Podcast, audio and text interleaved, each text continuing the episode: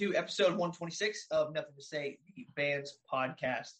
Apologies in advance for my nasally tone. I, I have bad allergies and it's just been a it's just been a rough week. So when it came to allergies, and I forgot to take my Zyrtec today, so I am oh. fighting I am fighting an uphill battle. Um, Sam, how was your week? It sounds like it was better than yours. Uh, just a couple 3 a.m. shifts, and I was going to say I didn't have to get up at three. And last night was tough. I could I couldn't fall asleep until eleven. And when you know that you're waking up at that two o'clock range, you're just in you're just in tough deep water at that point. and then you think I mean, about it more and more. Yeah, I've had to do that for the military, and I feel like you're almost in a state of panic to get sleep. Like mm-hmm. you're almost worried that you're you're like worry yourself that you're not going to get enough sleep, and therefore you end up, you know, staying awake longer than you know maybe you would on the night where, or not falling asleep as quickly as you would if you had nothing going on the next morning. yeah, it's because that anxiety just keeps you up longer and longer, and you know that it's important that you go to sleep early. It just doesn't work out. It's tough, but I got through it. It's all good. Yeah. Um, before we get started, one of the things that I wanted to do was read a stat about Tom Brady. Now, we know that Tom Brady is the greatest of all time, but sometimes his longevity, it's hard to kind of perceive. So let me just read you what they posted.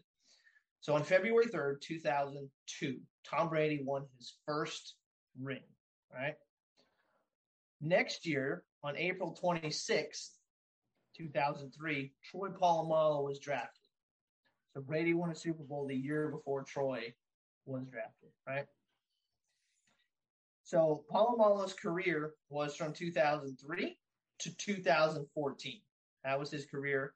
And then he retired in 2015. So he was drafted in 2003 and he retired in 2015. From 2015, after Troy retired, to 2019, Brady won three more rings with the Patriots. Troy then got inducted into the Hall of Fame in 2020. And then the year after that, Brady won his seventh ring. So not only did Brady win a ring before Troy was drafted, he won a ring after he was inducted into the Hall of Fame. And that, for me, when I was reading that stat, just kind of blew my mind and really put into perspective how freaking long Tom Brady has been playing. And they just dunked on Troy Polamalu's career. Not, I mean, Troy had a great career, but I mean, it just, it's one of those things where it just puts into perspective how crazy this run has been for Brady. We we've been knowing that, Jason. Yeah. So and it's only it's still going. Oh yeah. Oh yeah. and who's there's there's no good reason why you wouldn't say that he couldn't win another one. He hasn't shown any sign that there's a reason to believe that that isn't possible. So, all right. So last little bit from the NFL, Bobby Wagner, the stud linebacker that you all know from the Seattle Seahawks, has signed with the Los Angeles Rams. I'm pulling up the contract details at the moment. I don't know where the Rams are getting all of this money, but he signed a five year, $50 million deal with the Rams. So now on the defensive side of the ball, they have somebody at every level. They have Aaron Donald, they have Bobby Wagner, and they have Jalen Ramsey. And there you go.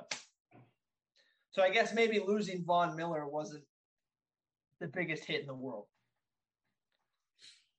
Yeah, I think they they upgraded at that with that replacement. I think Bobby Wagner right now is still playing at a higher level than Von Miller is. He was All Pro last year, two years ago. He's second team All Pro last year, right? He's still one of the best middle linebackers in the game right now. So I know that all the attention has really been focused on, you know, Rodgers and Davante and Russell Wilson. Russell Wilson and Tyreek Hill, those names. But if we look quietly at LA, I mean, they added Allen Robinson mm-hmm. and Bobby Wagner. Those are two big, big names they added on both sides both sides of the ball to a team that just won the Super Bowl. I mean, right Yeah. now with those additions, is it safe to say that the Rams are definitely the best team in the NFC? Yeah, I think easily with Green Bay losing key pieces, Tampa Bay losing key pieces, and losing Bruce Arians, uh, the Niners being a little shaky at quarterback. I think it's easily the Rams conference to win. I agree. I 100% agree. That addition, especially one, one domino that hasn't fall, fallen yet is the OBJ thing. So it'll be interesting to see if they keep him.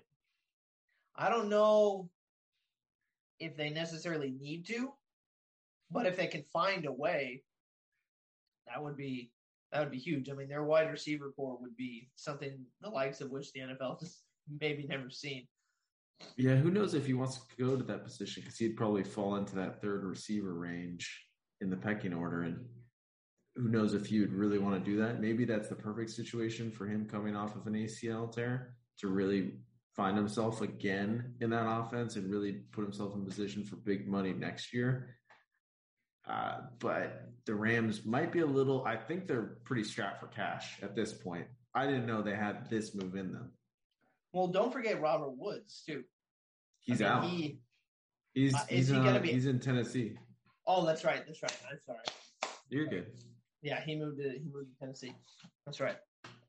But even so, even so, having Cooper Kupp and Allen Robinson, if they were somehow able to keep OBJ, I mean that wide if OBJ comes back and is a serviceable wide receiver in that sense after his injury, which let's hope he is, um, that those three, that is a scary trio of wide receivers. Like very, very scary. They still have a little space. It's it's looking like they have about eight million. Yeah, I guess year. I thought at least when I was at work, I saw the contract, and initially I didn't take a deep dive into it, but just looking a little bit more at the numbers, I guess five years for fifty mil. I mean, he's only making ten million dollars a year at that point, and I don't know if there are any contract incentives or anything like that, but maybe that's not as bad as uh, everybody's making it. I mean, everything that I saw initially, the reaction was, "Where the heck are they getting all this cap space?" But I guess it's maybe not as bad as as people realize. Are you kind of? I'm a little puzzled by the number of years. Just with like with Von Miller, I think Bobby Wagner's only 31, but a position like that that is so so tough on your body. I don't know if he he lasts the length of this contract. We shall see. We shall see. Um, so the only reason why I'm going to push us off of this is because there is a gigantic, gigantic game happening Saturday in the world of college basketball. We had to do the NFL stuff first because that stuff was very well, especially the Bobby Wagner stuff that pretty much just happened. So by the time this uh, gets released, that'll be in the past. So let's jump right to what's going to be maybe the game of the year, just in terms on any level, college, NBA, NFL. We'll see. Could be. It certainly has the history of being the biggest game of 2022, and that is the Duke North Carolina game, which I uh, I work on Saturdays, and I haven't been working super late, but I know for a fact I'm going to be working as fast as I possibly can to get home on Saturday. I already told Bree I was like, we're we're not doing anything Saturday. I'm watching this game. So I have an article here from the Washington Post that has a bunch of numbers on the Duke North Carolina rivalry. And some of them are really, really fascinating. So let me just read everything that I read from at least right now is all coming from the Washington Post. So I have to put that out there just, you know, for you know, don't want anybody banging down our door saying these are our stats and we stole them from the Washington Post. So Duke and North Carolina have met 257 times uh, in in just one of the you know college basketball's greatest greatest rivalries. So right here it says North Carolina leads the series 142 to 115. The Tar Heels won both the first game. Um, I'm, I'm just I'm quoting. It's an interesting sentence, but it says the Tar Heels won both the first game between the rivals in 1920, a 36 to 25 victory when Duke was still known as Trinity College, and they also won the latest contest in a convincing 94 to 81 victory um, at Cameron Indoor Stadium, which was Krzyzewski's last home game. So neither team has played any opponent more often than each other. So with that being said, I already said that North Carolina has 142 wins against the other as opposed to Duke's 115. In terms of the Mike Krzyzewski era, Duke is actually 50 and 49 against North Carolina. So the Tar Heels have won more. I mean, the Tar Heels have more Final Four appearances than Duke, which is they actually have a record at 21, and Duke has 17. Um, but actually, Duke has slightly more ACC tournament titles. They have 21, and North Carolina has 18. And together, they have 39 of the 68 ACC tournament titles. And then the last number that I have for you right here, and this one is probably my favorite. This says a third of all games between the two programs have been decided by five points or less. More than half have ended with a final margin of less or of 10 or less. The overall average scoring margin between the two schools is just 1.1 points in North Carolina's favor. So says 14 of their games have required overtime. Duke has a 10 and 4 record in those games. So, I mean, we're talking about a rivalry that goes back a hundred years.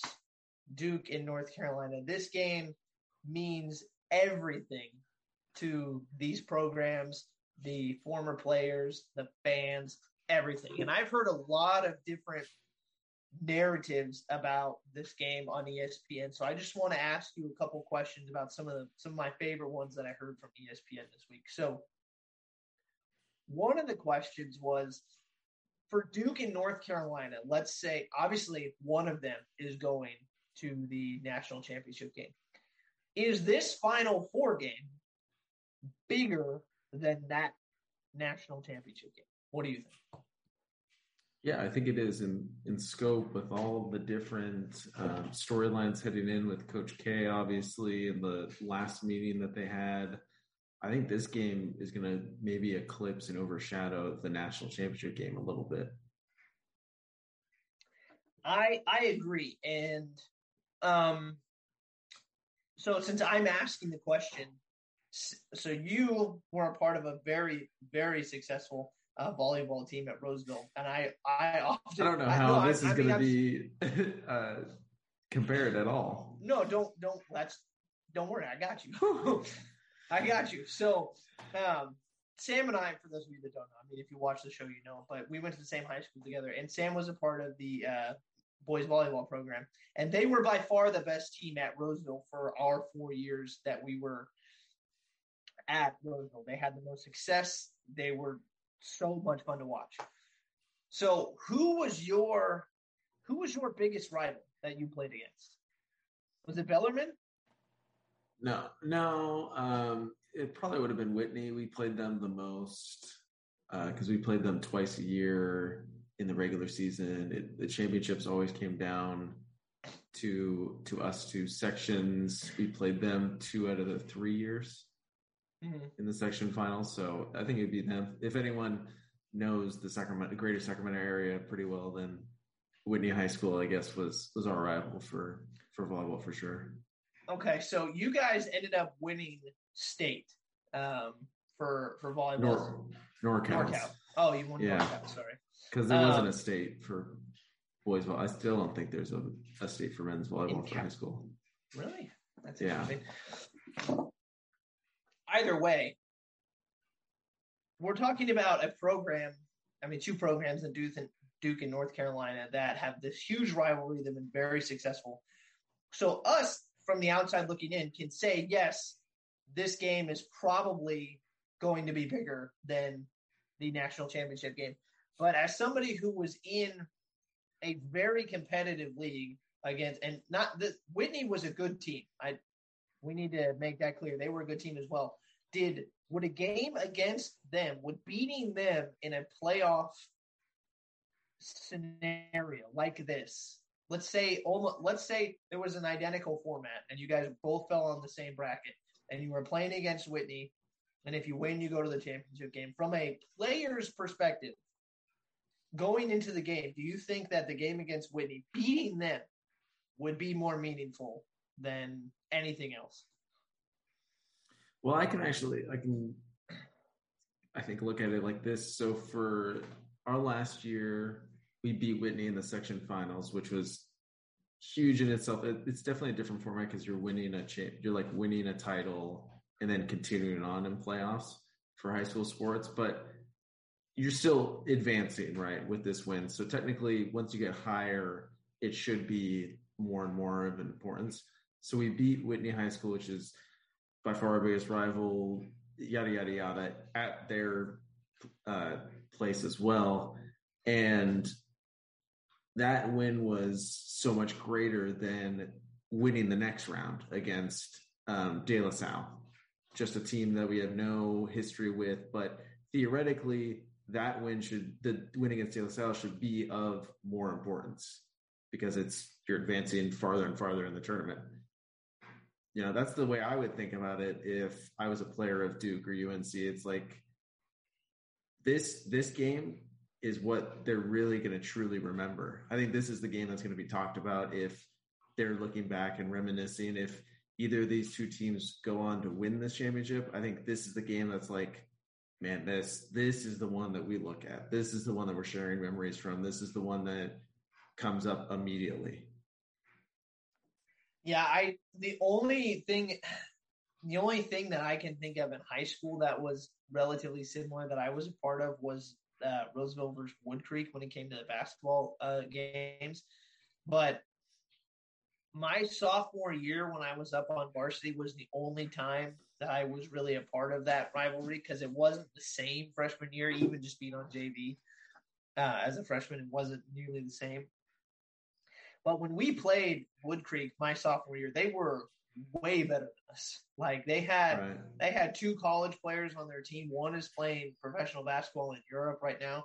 Um, they were way better than us. So I, what I don't think anybody. I mean, we went into that game going, we're going to give it like we're going to go in to win. But at the end of the day, they just they had they were just too good. They were too good. Actually, no, they had three college players on that team. I'm sorry, they have 3 college mm-hmm. players on that team. So we were just overmatched. I mean, we gave it our best swing, but we were overmatched. And then our other rival would have been Oakland, and we were always better than Oakland in basketball and football. So I started thinking about as a fan, like what could I comp it to? And actually, just recently with the Raiders, I would say uh, that going into the game against the Chargers and then playing the Bengals, even if the Raiders had beat the Bengals, the win against the Chargers to knock them out of the playoffs and to get the Raiders in, that was the playoff game. Like that game meant more that yes, beating the Bengals would have been great. But to watch Carr with five seconds left, they zoom in on his face and he's got that smug grin because he knows he's going to call timeout right at the two second mark. And because Carlson's going to walk in and send him to the playoffs, like that felt so much better knowing that that was against the Chargers than just whether it had been against, you know, Pittsburgh. So I totally agree with the narrative that this game is going to mean more to everybody than the national champ. Not to say that the national championship game won't be important, but there is something to be said about playing against your rival, and in this case, a hundred-year-old rival. So I agree. I think this game is going to be built up to be this monumental just I don't even know what to call it. There are, there are very few adjectives that could probably describe this game uh, in its totality. it, for Coach K's perspective, do you think this it almost caps off his career if he's able to get this win against UNC? And even if they Duke doesn't win the national championship, if he gets this win against UNC, do you think that really is the send off? So you know we've been doing this uh, for a couple years together now. We just work well together. That was my next narrative question I was going to ask you because one of the points that Greeny took was that he was saying that this was the worst possible scenario for Krzyzewski under oh. any circumstance. So his thought process, and hear me out, and I want to talk about this, yeah. is that Duke making it to the Final Four in Coach K's final season is just magical in and of itself. Getting to the Final yeah. Four is a fantastic accomplishment, especially, and it means just so much more because it's his last season. So he was making the argument that if it had gone a different way and they were playing Kansas or they were playing Villanova, and it was like, okay, they get knocked out in the final four, it's still kind of a happy ending because they made it to the final four in his final season. Right. And his argument was that because they're playing North Carolina, if they lose, it ruins everything. like completely ruins to to lose this game and the only time that they'd ever met in the, the playoffs or in the NCAA tournament. To lose that game to North Carolina in his final season, he was like, he can't retire. He's got to come back.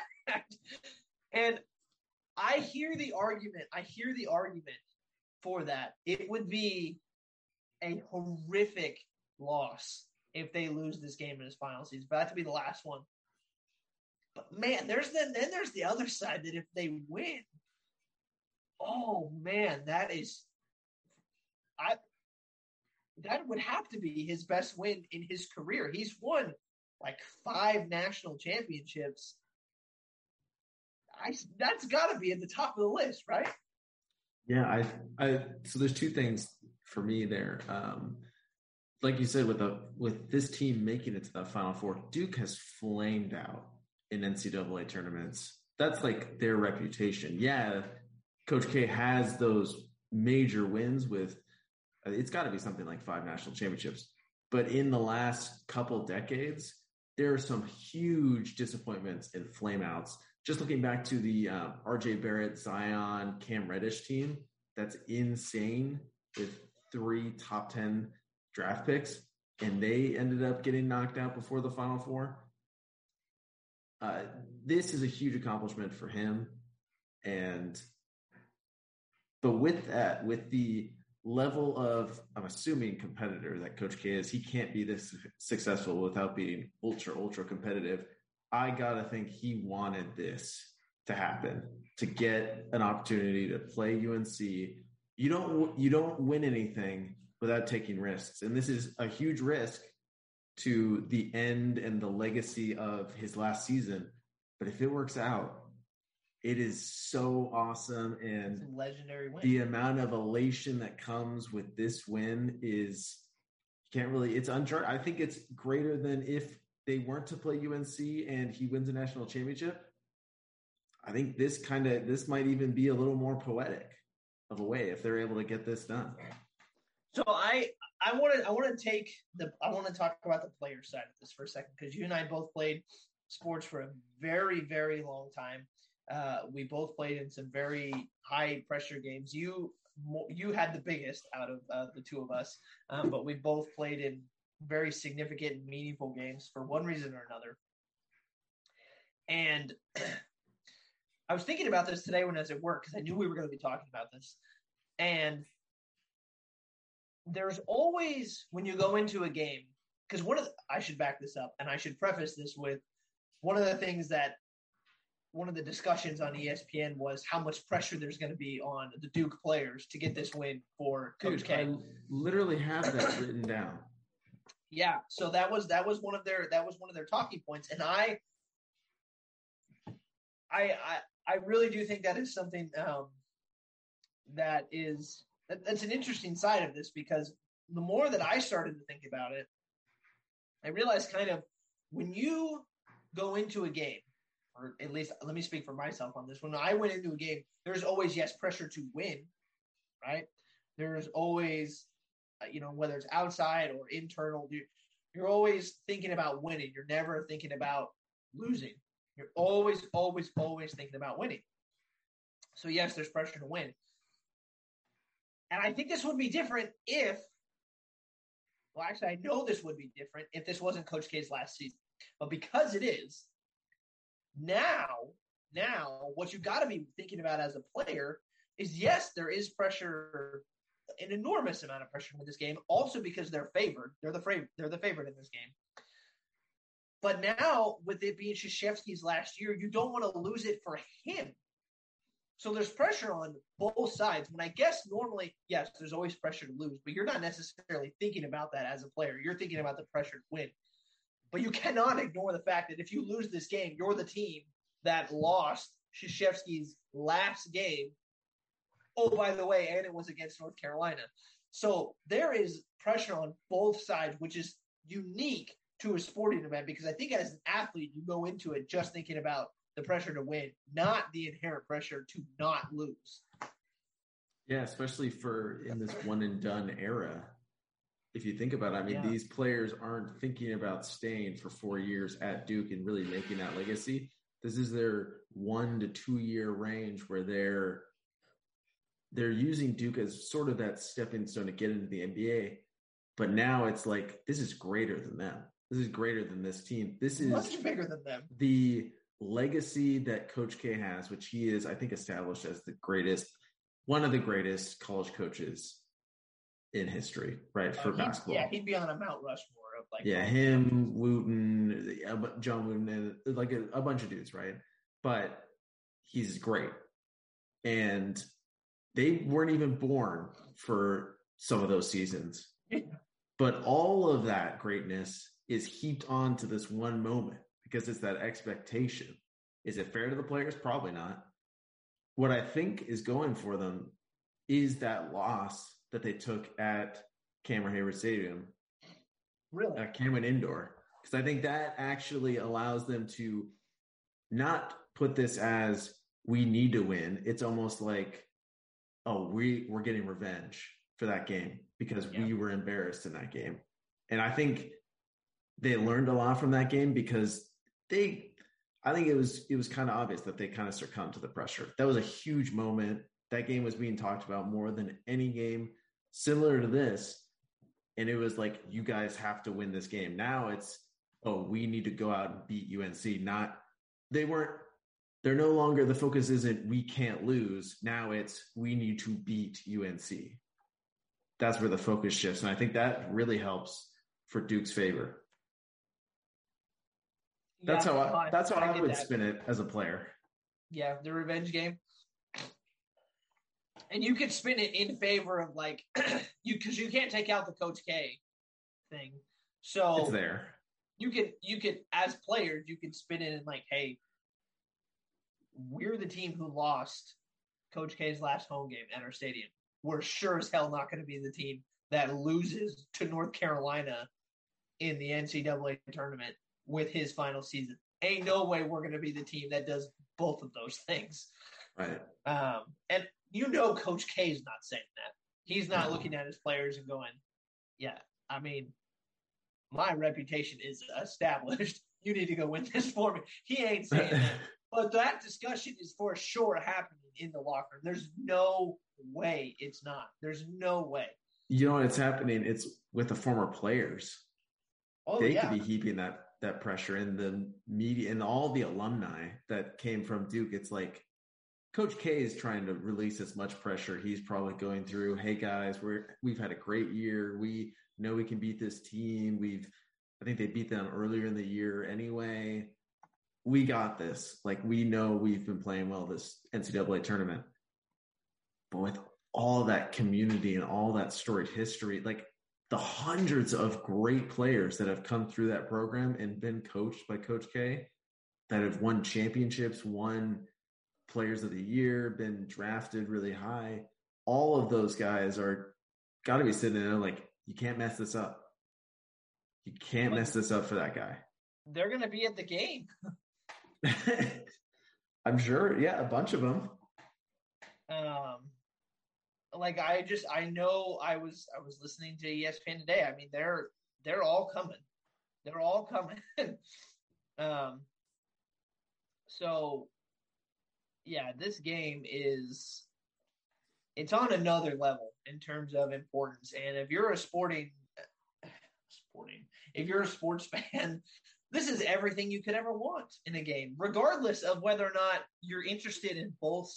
In regardless of whether or not you're interested in either side. Like if you enjoy sports at all, this is going to be a game where you are going. I mean, you think NBA games are exciting and players are playing hard? The the amount of effort that is going to be put forth on Saturday night by those players is going to be something that I mean, it happens you play 100% all the time, but there is going to be something else inside of these guys that gives them extra for this game. I mean, every loose ball, there's going to be like everybody in the stadium is going to die for that ball. It's going to be so entertaining, regardless of if you're a sports fan or not. This game is going to be like must see TV. Like I, I don't want to like oversell it, but I don't think I can oversell it. Yeah, I just hope this game isn't a blowout either way. Yes, that's I the one thing tight. that could spoil it. Um, and I think it will be tight. These teams, these two teams have played each other. I mean, they're both good teams, both playing Super Bowl. That's pretty obvious. They're both in the Final Four. Like this, should, this game should not be a blowout. Oh yeah. So another thing too is Greeny had read out. He had made one of his analysts look up uh, seat prices. So I think they said the cheapest seat was like somewhere around three hundred and eighty dollars or something. But they said the most expensive seat, courtside, which obviously, but they said it was about thirty-two thousand dollars, right? So in my head, The year of tuition on one so game. my- so in my head, I'm sitting there, and the thought, the thought came across my mind. I was like, "Is there any sporting event at all that I would pay thirty-two thousand dollars for?" And my whopping conclusion was no. After about three, seconds of, of like with thinking about it. your current income. well, just in my head, I was like, if the Raiders were playing a Super Bowl in my backyard and I had to pay that much money, I, I would leave my house. If I could I roll out of it. bed and be courtside at the Raiders Super Bowl game. For $32,000, I still wouldn't do I'd leave my house. Like I'm, I'm watching it elsewhere on a TV screen. There is not a chance in the world I'm spending $32,000 on a sporting event. There's no way. They build a uh, they build a stadium right next to the dump in Roseville, just right butt up right next to your backyard. All you gotta do is Yes. hop a fence and you're in. Yeah, I still wouldn't do it. I still wouldn't do it. I I don't know what that number would be. Like genuinely, I mean, if I, I mean, God bless you if you have disposable income of thirty two thousand dollars. You're doing something that not a lot of people can. But I'm trying to think of the number because for me, like the Raiders, like that team more than any other team has my heart. So I'm trying to think of if if they were in the Super Bowl, like what price point would I go? I, that's not worth it. And I don't. Maybe it depend. One, it would depend on how much money I have at the Yeah, time. But like, I'm big time. thinking like like five thousand dollars would be the most I would I think put down. I think anything above that would be would just be too much. Yeah, I was thinking if uh, that range of once you get into double digits in the in the thousands of dollars Yeah. for a single event, we're talking max five hours that you're going to be sitting Yeah. there, right? And then that money is gone. That's going to be sitting in my cart for a little bit. I'm not pressing that No, complete checkout for a while.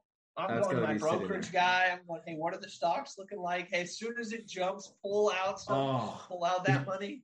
because you got to think about the opportunity cost for that. We're going to get a little economic here, but the opportunity cost that you could put ten thousand dollars. So the thirty-two thousand dollars that that person spent on that courtside tickets, how much money they could have made investing it somewhere else Oh, instead yeah, of just and then it's gone. gone into the. Maybe This- maybe it went towards they're taking a customer or something out to the game and that led to a big time partnership and a big time deal hopefully that's the case in a for a monetary sense but if it is just a one time thing that you're going to this game for $32000 which i'm talking out of both sides of my mouth because i totally want to do that not spend that much money but go and sit courtside at one of these huge games Oh yeah. which I I personally would want to 100% sit courtside than sit in the first row of a football game. I think you're just it's a way better I feel like it's I a way better experience. I agree. I might want to sit in a 100%. box of a football game, Yeah. which would be pretty sick, but I think sitting courtside at a basketball game of any kind would be way better. Yes. Yeah, I agree. Well, we've almost sat courtside at one of the Kings games. I mean, we were Mhm. only a few rows back. Yeah, it was like five rows back. I mean, that's a Kings game though. I know, but I guess just in perspective. Um, Uh, yeah, no, I agree. Just know when you're watching the game, everybody's sitting courtside. Either they no longer have a house, or But they know someone. or they have some disposable income because man, thirty-two thousand dollars. That is a lot of money. I just I was filing my taxes the other day. I don't even think I made thirty thousand dollars last year. I have to save up a couple years. yeah, I mean, I mean, I'm not, I'm not at my career job yet, so it's like one of those things. And then, you know, college student paying for everything, so it's like I don't even think I made that much money last year. And you know, um, the person that spent that thirty-two thousand, they're probably not in a relationship anymore. Could you Yeah. imagine rationalizing that to your significant other? Yeah, I know. I know we got a baby on the way, but I got to go to this game. I have gotta go. the North Carolina game. I mean, I mean, we'll we'll make ends meet. Um, What's what's a college fund? Like, what even is that? That's not important. Exactly. Like, like the kid will understand. Not now. Um, but when he's when he's working to pay for his college tuition that I spent on this game, he'll oh, understand. he'll appreciate it. He'll appreciate everything that I did for him or her. So, oh man, yeah. I just I heard that number and went, never in a million years, never in a million years. I would have to be making a million dollars a year to. I let me put it this way, and I Greeny has a joke all the time about rich people, just saying like, you know, especially like somebody like LeBron, he was like, if he dropped a thousand dollars on the street, he wouldn't even bother to turn around. Same sort of thing with like me and these tickets. I would have to have the amount of money that if I dropped thirty-two thousand dollars on the ground, I wouldn't think to pick it up. That would be sort of where I would be if I would shell out that kind of. So I mean, that's like we're talking like buying a Tesla, driving it for one night, and then lighting it on fire the next day. yeah, honestly, You know, like that's sort of the realm that we're in right now. It's like I don't even think a million fun. dollars. If you make a million dollars a year, I still don't think you're in the right space to afford that. Yeah, I don't know. I'll tell you one day when I get there. But Okay. Okay. but oh man. So Well, speaking I'll of be I'll be sitting right next to you, so you won't even have to tell that's me. That's true. That's true. Um, speaking of absurdity, IGN released a list that is Pixar's movies worst to best, and they Uh-huh. titled it "From Toy Story to Turning Red." Pixar has given us 25 movies in just a little over 25 years. Naturally, we decided to rank them, going. Naturally. Yep. All right. So I like these. I like these talks. I do too. This list is terrible. I'm going to put it out there right now, in my opinion. so I'll just give you it in groups of five. Do you want me to start at the bottom or start at the top? Uh, go bottom to top. Bottom. All right. So here we go. So from 25 all the way to 21, we have Cars 3, Huh. Cars 2, Finding Dory all the way down at 23. Ooh. Monsters University Oh, at what? 22, and The Good Dinosaur at 21. So for me, my my so I full disclosure, the there are only two and a half movies that I haven't seen on this list. Um, and two of them are actually Cars 2 and Cars 3. I love I've seen one. Cars 2. you have seen Cars 2. I okay. did not tune into Cars 3. Okay. I believe Cars 3 did way better than Cars 2 in terms of critics and fans. Um, so I'm surprised that Cars 3 is actually put there. But for me, my least favorite Pixar movie has always been The Good Dinosaur. So I put that at the, very, at the very end. So that being above any of the other movies. So what Um, do you do you want to do like the full list? yeah, we can do the full list. I've got the full list. because like you, I think the Good Dinosaur is definitely down there. I'm fine with Cars. I think Cars 2 should be last. Finding Yeah. Dory in Monsters U should not be that low. Yeah, so let me move up the list on this one. So this I'll go from 20 to 16. So starting at 20, we have Brave, hmm which that one was interesting to be at 20. Cars, they have the first Cars all the way down at 19, which is Fine with that. insane to me. Um, Onward at 18, Oh, I haven't seen that. Turning Red at Still haven't seen 17, and Luca at 16. Uh huh. So I just watched Luca for the first time uh like 2 nights ago. Yeah. I just recently saw Turning Red. Um, Cars is better than Brave, Onward, Turning Red, and Luca. Oh, you think? So, oh yeah, I 100% agree. I love the first Cars. Um, at least that, we were that- this is my. we were opinion. kids when Cars came out. I still think Cars is great. I really do. I enjoy Cars. I think it's uh, at least in uh, a top 15 for Pixar movies. It's just different because I think Cars is a definitely lighter tone than Brave for sure. Um, Yeah. Onward, I think, I, like I said, I haven't seen it, but I think it's a little um, deeper Onward's all material that they're playing with. Onward's all right. Still haven't seen Turning Red, and then Luca, um, it's all right. It was okay. Middle, middle Yeah, of the I- pack for Pixar. Yeah, yeah. Okay, so here's now we're getting to the meat of the list. We're getting to the top 15.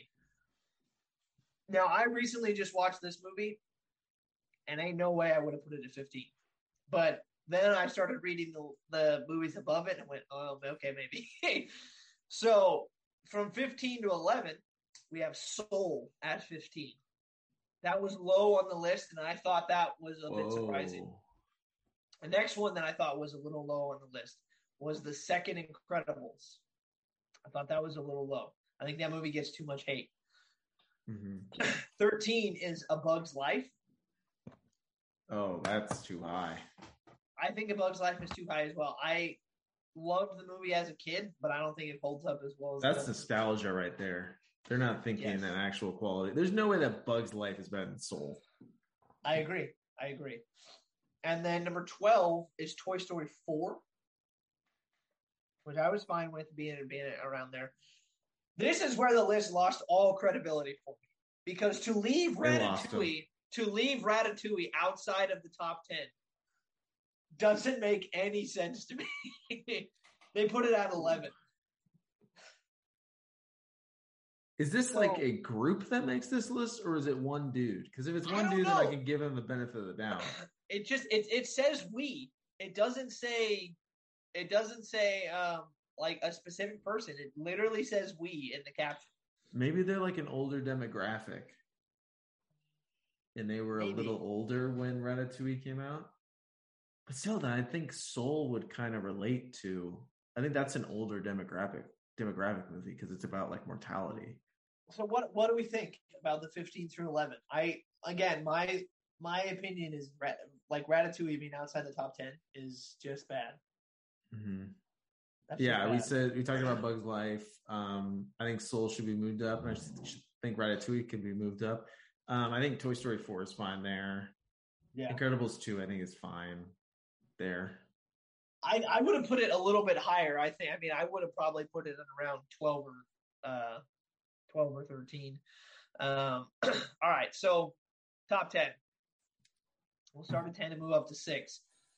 So Bree did not agree with this one. Um, Toy Story two is at ten. Okay. Toy Story two is at ten. Up is nine. Eight is Finding Nemo. Ooh, Yeah. disrespect. Seven, seven is Monsters Inc. That one cut me deep. and then six is Coco. Oh, okay. I, I mean, I liked Coco, but I don't know if it's it's a heavy hitter like that. I agree. So I don't know my, if it's like that. my mom and sister love Coco. Bree loves Coco, and I admit it was a cool movie, and it and it was a beautiful movie. hmm But in no universe am I going to put it ahead of Finding Nemo or Monsters Inc. or even Toy Story 2. I'd put it above Toy Story 2. So that's Bree's favorite. That's Bree's favorite. Yeah, not my favorite, but that was Bree's favorite. Okay, mine's three, for sure. I thank you, thank you. I agree. Three is the best. Um, okay, so yeah, but Hmm. Monsters Inc. It being ahead of Monsters Inc. and Finding Nemo, and Up for that matter. hmm Yeah, not cool. All right, so top five. This better be good. Inside Out is five. It's not good. It's already Not good. I agree. Everybody loved Inside Out when it came out. I remember the hype around that movie being like the greatest thing ever. It's not. Number four is Toy Story, The OG. the OG. And then they have the top three. At three, they have WALL-E. Oh, No. So you're not a WALL-E fan. no, I wouldn't put it that high. Number two, they have Toy Story 3. And then at number one, they have The Incredibles. Ooh. Yeah, I can see it. For me, I actually I think they got one and two correct. Um, Yeah, in I in think- any order. yeah. I think I think yeah. I think for me those are interchangeable. I those two to me are definitely their best movies in my opinion. Um, Inside Out being in the top five, no, no, can't have it. Cannot have it. Oh, you'd move it down? I'd move Inside Out outside of the top five for sure. Wow, I'd I'd leave it. Really. Yeah, But I thought you said as soon as I said Inside Out, you said the list isn't because. I thought it'd be higher. oh, Yeah. Oh. Really? So you liked it that much? So initial, I'd move WALL-E out for sure. There's no way that's the third best Pixar movie. I really like WALL-E. There is no way. They must have not watched the third act of that movie The third act of that when movie. the when the humans get in. Uh, I'd move Coco down the list a little bit. I'd move Soul and Ratatouille up. so what would be your five? What would be your top five? I just- read you the Ooh. whole list. Um, I mean, initial thoughts. I think Finding Nemo, Monster Inc. just got to be in there somewhere. They I got to be in there. I know, right? So I think I I'd think- go. Go ahead. Uh, I'd move Inside Out and WALL-E out of the top five, and I put Finding Nemo and Monsters Inc. in, and then I think Ratatouille's. I think Ratatouille jumps up to six for me. I think it's just outside because I love that movie. Yeah, I so I so read me read me your five to one. I didn't, I didn't put them in order. Oh, okay. This is what so what is in your five in totality? Uh, Finding Nemo, Mhm, Monsters Inc., mhm. Toy Story, Toy Story three, and The Incredibles. Okay, I uh, so I was yeah, so I think for me, The Incredibles and Toy Story three would be like one and two. I think Toy Story definitely belongs in there. I think to push Monst- that out. That was the first. Yeah, I think Monsters Inc. definitely belongs in there. Okay, so we pulled in our lovely girlfriends because we have settled. Sam and I have settled on our list. It was actually identical, uh, as we just read. So they were out of the room when we read them. So Sam, if you could just give them what we would put in our top five, not in any particular order per se, but the ones that we would say have to be in the top five. Yeah, that have to be in, and if aren't in, are wrong. The Incredibles, Toy Story three, Toy Story, Monsters Incredible, and Finding Nemo. Monsters Incredible. Monsters So- Incredible. Sorry. So I'm I'm gonna give you. I I'm gonna tell you you. right now, the five movies, Sam, that we have on our list, zero are in Bree's. Uh, we got two are in Jenna's list. so Jenna's list is only forty percent correct, while Bree's is zero percent correct. Wait, what Okay, so Jenna, you go first since you took the longest. yes. Have Bree go first. you go first. you narrowed it down. That's all right. you got it. This is a safe space. no, it's not. Jason. Um, What's that supposed Okay. to mean? I chose Ratatouille, Inside Out, Finding Nemo, Monsters Inc., and Up. Okay, so you and Bree have a few similarities. So maybe your lists are um No, Oh, our Sam and I ones. were identical. We we nailed it. okay. All right, so go with yours. uh mine were Up, Ratatouille, WALL-E, Coco, and Toy Story 2. Wait, what was the middle one? WALL-E, Coco. WALL-E. WALL-E? For real? Yeah. wow. So, so they both they both said the same thing. Sam and- is also not a huge fan of WALL-E either. you guys deserve each other. Aw.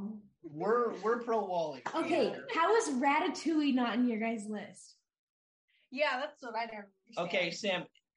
If I'm being truthful, if I'm making the list, Ratatouille for me is probably like six, seven, or eight, somewhere in there. It's like right outside the top. Yeah, that's why that's why I said I thought it would be six. It's just hard. They're And all Up? great movies. yeah, they're all great.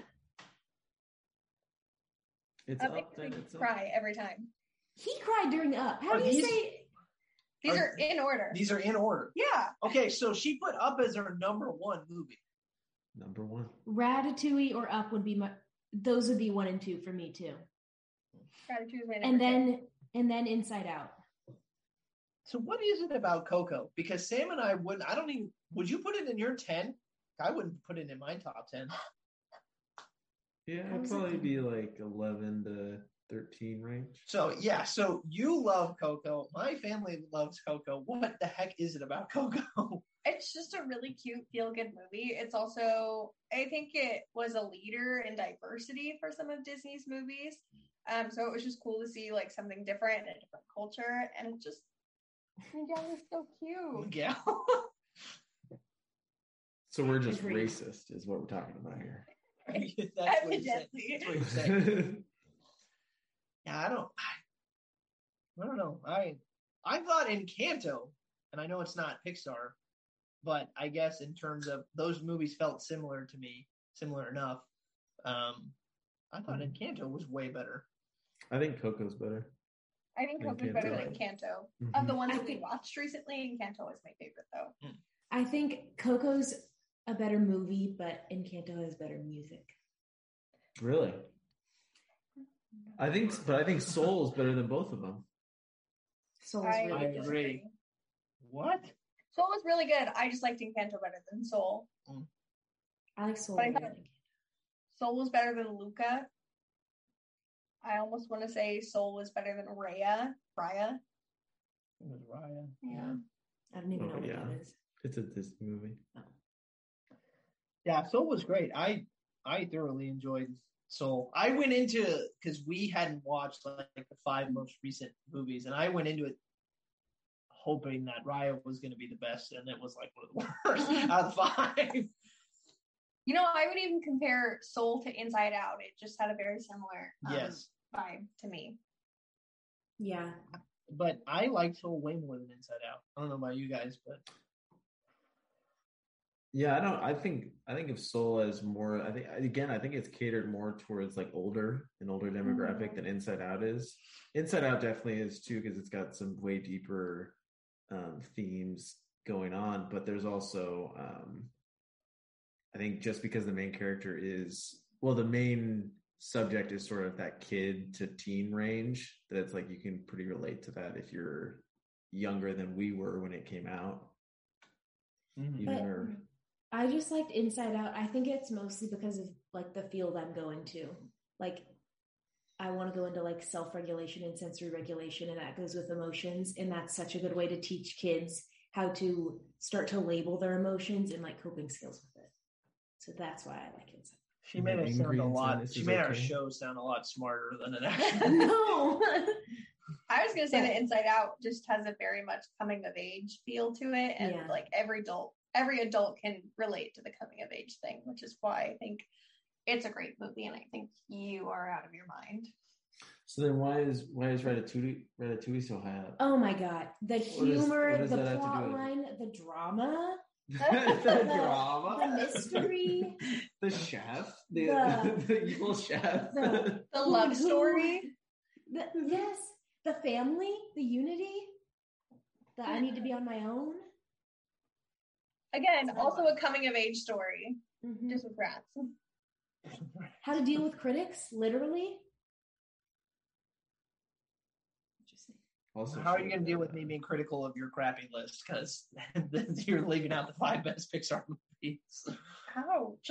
Man, it's just terrible. Do you even like Jenna? I was talking to you. you want to be my boyfriend? I'll kick you out. I'll find a new I mean, look, I, I'll I'm much, my own I'm much more on. comfortable insulting your list than Jenna's. I, Jenna is, yeah, I can't, I can't. I, she's scary. I, I have to be, I have to be nice to her. I don't have to be nice to you. Okay, I'll be scary later. Watch how it plays out for you. Just wait till Jason tells you he's spending thirty-two thousand dollars on basketball tickets. Oh yeah, so we were so I had mentioned I had mentioned to him that the most expensive price ticket for the uh game happening uh on Saturday, the basketball game is thirty-two thousand dollars. And I was saying if the basketball game was being played in my backyard, I still wouldn't purchase a ticket to go to that game. I would I would leave. Well, I mean, Jenna, like I, I had set the price point at the most that I would want to spend, or the thing that I think I could get myself to spend on a ticket to a game would be like five thousand dollars. Anything above that, there ain't there ain't no way. There ain't no way. What if you won the lottery?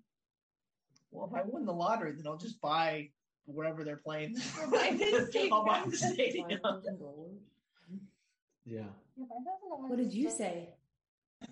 Um, I, I wanted to get I wanted to get into like if we're talking about the semi absurd prices for sporting events, I was thinking like a Raiders Super Bowl game would be the only thing Oh. that would get me to maybe shell out that kind of money. That would make And I'm talking maybe.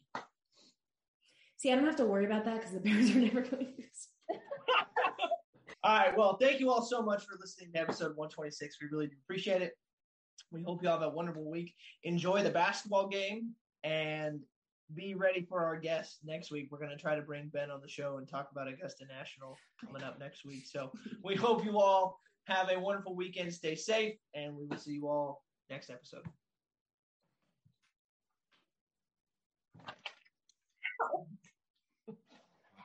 Paper cut.